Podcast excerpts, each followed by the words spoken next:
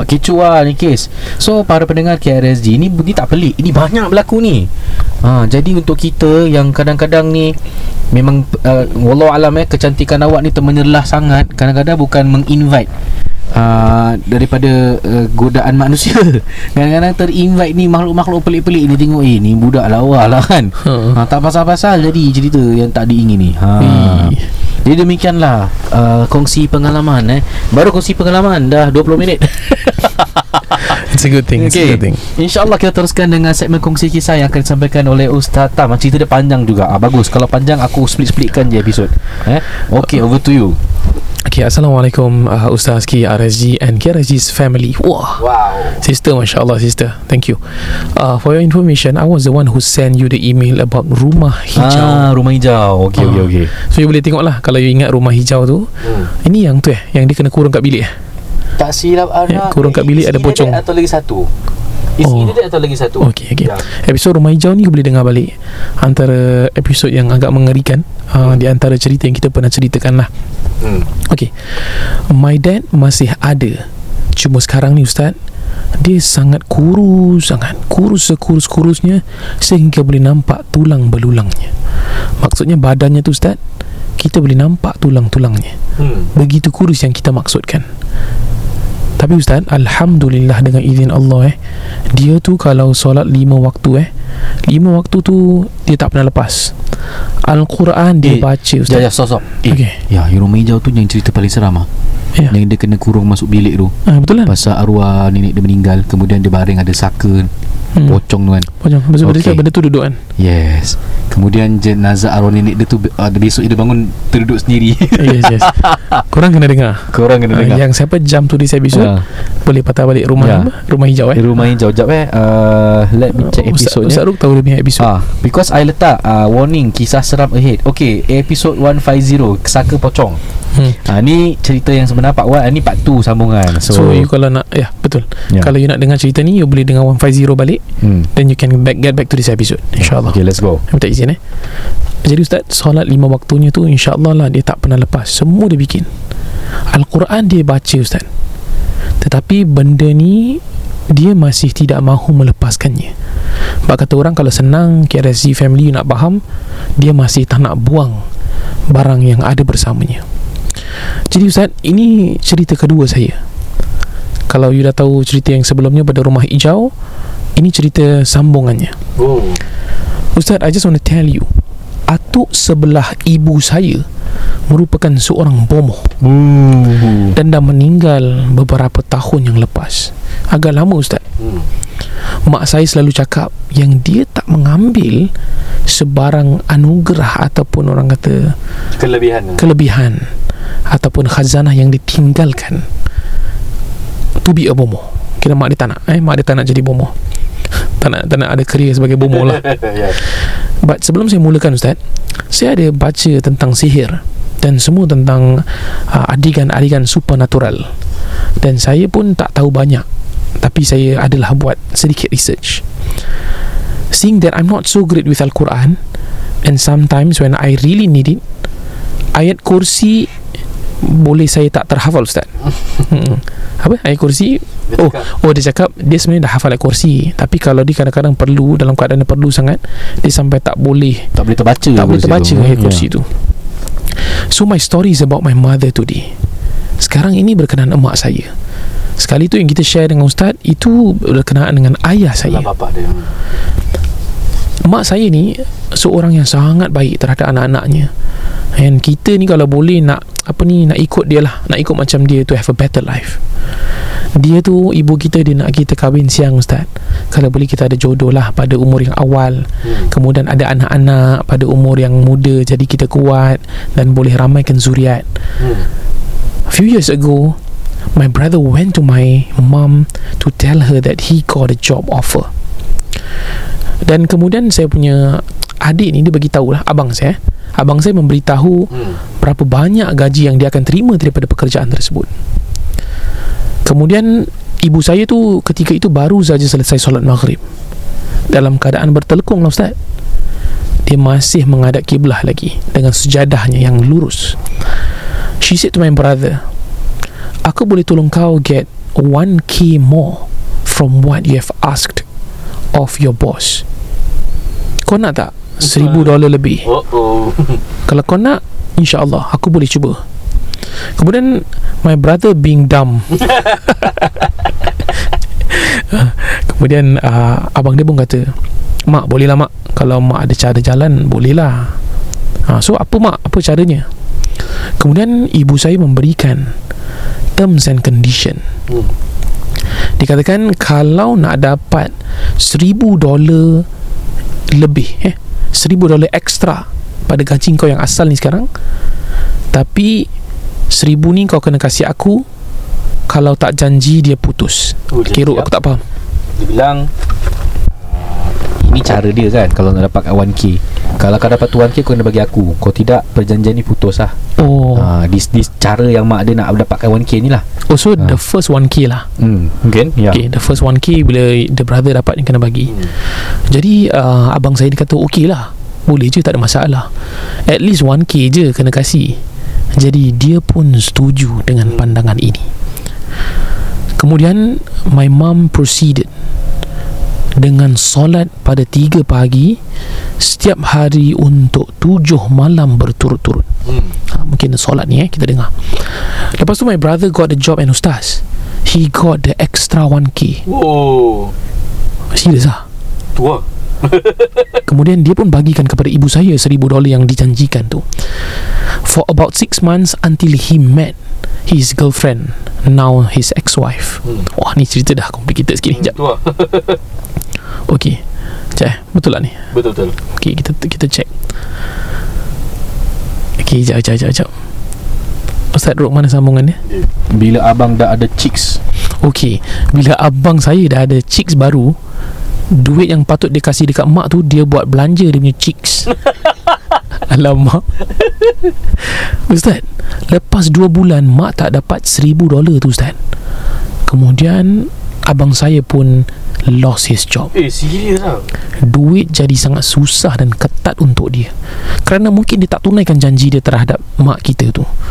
Dia sibuk belanja chicks. Okay I thought maybe bukan dia punya luck lah Ustaz. Until she tried it on me Mak dia Try kat dia. Ah, Mak dia cuba pula kat dia ni. Saya baru berumur 25 tahun Ustaz Single and I was On every dating website Available at that time. Musmatch dengan Musmatch. Tinder. Inilah Tapi sister kita nak cari lah Nak cari jodoh eh. Hmm. So saya adalah jumpa satu hamba Allah ni. Saya ingat dia betul lah baik Ustaz. Tapi sebenarnya Dia ni tak nak He's, he's not really into marriage lah. Ha, Kemudian Dia pun cakap I wasn't also Okay mungkin time tu belum ready lah Hmm. Cuma nak kenal-kenalan Hmm. Jadi saya bagi tahu mak saya uh, Macam obvious kan Kalau balik lambat Even when I exhausted from work Maksudnya apa ni?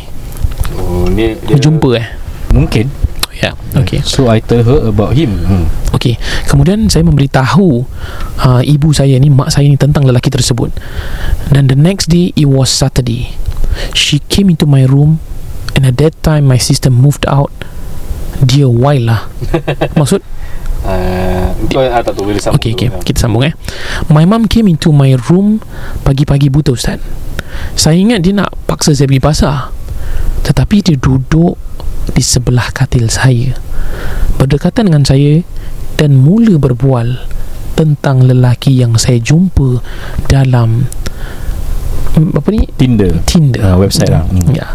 I told her like I told her Ustaz I like him cause kita kerja sama-sama industri. We are in we are in the marine industry. So she say aku boleh cuba jodohkan kau dengan dia nak. Okay Kemudian Ustaz saya rasa perkataan ni macam saya pernah dengar. Jadi saya katakan okey mak. Ah, Okey, okey. Betul dia boleh jodohkan I dengan dia. Kemudian mak tanyakan nama penuh lelaki yang saya baru kenal ni. hmm. And Ustaz I also don't know his full name. Jadi saya sembarang binkan dia lah. Cause Yes Saya nak tahu But I don't want to have things happening Because of her powers. Hmm. Jadi Ustaz Dia mulalah Sembayang Pada 3 pagi Untuk 7 hari berturut-turut di Hmm. ha, dia, dia solat ni. Selepas dua bulan Ustaz I didn't tell her. I no longer have feelings untuk lelaki tersebut Ustaz. Because of work It's just too much For us to have time to be together. Hmm. Kemudian dia kata Mak saya datang kat saya Dia cakap. Kau ada duit tak nak? hmm betul. Okay. I said yes lah. Buat malu je kan kerja Tapi dalam wallet tak ada duit. Kemudian Dia kasih aku 5 sen daripada wallet dia Ustaz. Bukan dia cakap kasih aku 5 sen dari wallet kau Oh mak dia minta Oh 5 sen Okey. Gini orang dulu-dulu memang pakai 5 sen lah eh Ha. Ya. Mak dia minta 5 sen daripada wallet dia eh. Kemudian saya berikan Ustaz Dan dia mengambil dan menggenggam 5 sen tersebut Kemudian berkatakan Kau ingat aku nak usahakan jodoh kau kan? Ni aku tutup janji pasal aku rasa tak boleh jadi Oh. Maksudnya apa? Okay uh, Sekarang ni Dia dia nak cerita Yang mak dia ni Ada this intuition Ada this feeling Yang boleh tahu Whatever that is going to happen tau So sekarang ni Dia nak try dengan mak dia So dalam diam kan Dia dah tak ada feelings dengan lelaki tu Dan mak dia cakap Eh aku tak boleh lah Buat ni Pasal Aku tak boleh continue this art lah This, this apa benda dia buat So dia minta 5 sen tu Untuk konon membatalkan perjanjian dia Dengan amalan dia lah Ah, oh. Oh. faham tak? Faham So sekarang ni dia ta- dia dah takut. So m- macam eh betul ke ustaz ada dis kelebihan? So ni cerita dia hmm. sana sama sikit. Okay kan cakap ustaz is there such case like this? Mak saya ni solat lima waktu, baca Quran tapi buat benda-benda ni semua. But after saying this mak saya pun selalu kena kacau. So macam konflik lah. Is she like doing good or doing bad? Jadi solat pukul pagi, uh, pagi ni solat istihara. Is the istihara supposed to be performed by me to seek guidance for my jodoh and not my mother to check this guy out? Maybe after this I will email you the after story to my bolster panjang experience yang yang pocong tu eh. And I do intend to go for rukia. I mean I have been lah. Ustaz this Ustaz ni dah pernah datang rumah saya. But now saya stay with my in-laws and they are not believers of rukia and rasuk at all. Maybe I will ask for your service after I get my BTO. Thank you Ustaz. Okay. Okay Alhamdulillah Alhamdulillah. Let's begin uh, Untuk memahamkan lagi cerita dia. Mak dia ni Kalau anak dia nak sesuatu Mak dia ni akan buat this particular amalan Dan dapat.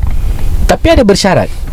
First case dia bilang abang dia Kalau kau nak duit extra 1000 Perjanjian dia tu 1000 kau kena bagi aku. Kau akan dapat kerja gaji lebih But 1000 mesti bagi aku. Kalau tak kau tak dapat. So sekali abang dia pun dah tak belanja dia Ada belanja cikis Terus betul-betul lungkup Tak ada, tak dapat. Oh, Sorry. Ah. Saya bukan ketahukan Pasal dia tak ada duit. Pasal cikis. Ah, Word tu dah lama tak dengar. Ha. Yang kedua pula Ni pasal mak dia nak bantu kau tu buat jodoh lah. Hmm. Kan? So Dalam diam Dah tak ada perasaan lah lagi Perempuan Perempuan yang cerita ni Tak ada perasaan lagi dengan lelaki tu. Ya. So kalau mak dia tu macam tahu lah Ini korang macam tak Dah tak ada apa-apa lah. So Untuk membatalkan dia punya This This perjanjian Or per, uh, ritual no, I don't say ritual lah eh Cara mak dia tu Dia akan Minta 5 sen daripada anak dia Mhm. untuk stop this amalan that dia buat which is bangun solat malam uh, pukul 3 pagi for 7 days straight. Ya So soalan daripada pengirim kita ni ustaz, ada ke such thing ah yang mother boleh tahu all this? Ah, okay. Ustaz tak go ahead. uh, Saya minta izin uh, Kalau amalan uh, Orang-orang tua kita terdahulu Dia amal contoh Kita minta sesuatu hajat Ibu ayah kita Tidur mal, uh, Apa ni Bangun malam Untuk solat tahajud Solat witir Solat hajat Solat taubat Apa-apalah Solat sunat tasbih kalau dengan niat-niat tu doakan anak-anak supaya berjaya dalam kehidupan, ada jodoh, ada zuriat, sihat, uh, orang kata luas rezekinya, itu ada. Maksudnya amalan-amalan soleh lah mak ayah kita ataupun orang-orang terdahulu kita doakan. Hmm. Ha itu ada. Yes. Tapi kalau a specific macam gini wallahu alam dan it sounds very um, dodgy. Bagi saya very dodgy. Ha, tapi kita tidak kita tidak suudzon. Kita tak sangka buruk terhadap your mother. Cuma macam tak tak fits the description of uh, doa ibu yang macam tanpa syarat faham tak? Ya, yang betul. Ha, Ha. pasal kita kalau ibu ayah ni kalau contoh contoh eh the young parents kalau ataupun ada yang pendengar kita yang dah lebih uh, dewasa daripada kita ni daripada saya dan Ustaz Ruk kita 30 plus kalau let's say dah 40 plus 50 plus you dah sampai tahap tu mana ada doa bersyarat Betul, You doakan anak you Kalau you tengok anak you Macam jalannya macam Jalannya ke kiri ah, Macam terguling Tergulik-tergulik Bawa-bawa benda maksiat. You doakan Anak you satu hari baik. Semoga Allah tarik balik dia ke jalan Siratal Mustaqim. Jalan yang lurus. Yes. Tapi kalau contoh you nampak You nak kebahagiaan anak you You tahu anak you tu memang anak baik Doakan je lah. Aku doakan kau Kalau lepas ni kau pergi kerja Kau dapat minta peris. Kemudian naik gaji kau. Hmm. Ah okey. Ah dia tak ada bersyarat sampai macam gitu sekali. Kerana anak tidak akan menyusahkan orang tua dan sama juga orang tua tidak akan menyusahkan anak-anak. Itu di antara yang saya diajarkan oleh guru-guru saya. Yes. I have one question kepada pengirim eh. Um, yes, dia bangun malam. Yes, for seven straight night. Saya tanya, do you actually know apa amalan dia buat selain daripada solat malam tu? Adakah mentera-mentera yang dia diamalkan selepas solat malam tu? Ada tak syarat-syarat lain yang dia amalkan? You see eh, how bab benda-benda kelebihan yang pelik-pelik ni okay, kita cakap kalau ini daripada negative side eh. Kita cakap pasal negative side dulu. Now kalau ada bersyarat-bersyarat terlebih like I say KRSG kita selalu buat bongkar sihir. Kadang ada amalan tu yang perlu jadi untuk memastikan kena ada amalan but at the same time berserta syarat-syarat yang meripik yang tak diberitahu kepada kita. Ini kalau cakap pasal negatif lah eh. Dan lagi satu memang betul tak ada namanya uh, amalan-amalan untuk uh, macam nak cakap eh bersyarat lah macam gini. Okey, kalau kau langgar persyarat ni maka kau akan lungkup. Ah ni ni tak ada ni ni ni bukan apa yang Islam ajarkan kita kan. Okay. Yang second tu dia pakai lima sen. Ah tu masalahnya dalam kita kitab sihir. Ah pakai satu sen lima sen ni memang ada cara-cara dia. Dia mungkin sihir putih wallahu taala mungkin kita tak tahu. Okay. Ni kalau saya cakap from negative side. On the positive side ni mak lah. Hmm. Mak punya doa ni lain sikit. Memang boleh bakbul. Mustajab. Ha, cuma persoalan macam mana mak saya boleh tahu eh Dia macam ada Satu kalau in on positive side Dia tak kena dengan benda gaib kot Memang ilham eh, Seorang mak tu dapat rasa kot Apa anak dia buat kan Mm-mm. ha, Tapi kalau mak dia ada ilmu Yang pelik-pelik seperti ini Dan dalam kisah Dr. Aziz Kita tidak support uh, This kind of things lah Which is actually satu gangguan Because you sendiri mengaku And your mother selalu lepas buat benda gini Mesti ada gangguan Yeah. I told you Benda ni Dia ada kena mengena Dengan pengamalan makhluk gaib Yang namanya jin Mhm. dan bagaimana nak dikaburkan mata kita macam benda ni okey. Ah, yelah buat benda ibadah. Tapi ah, even iktikad kalau salah Okey, saya ambil contoh. Saya akan solat setiap malam untuk membuatkan isteri orang ni bercerai supaya pergi dengan saya. Boleh tak? Ui. Contohlah boleh tak? Saya solat tu ustaz. Kau ambil solat untuk niat yang salah.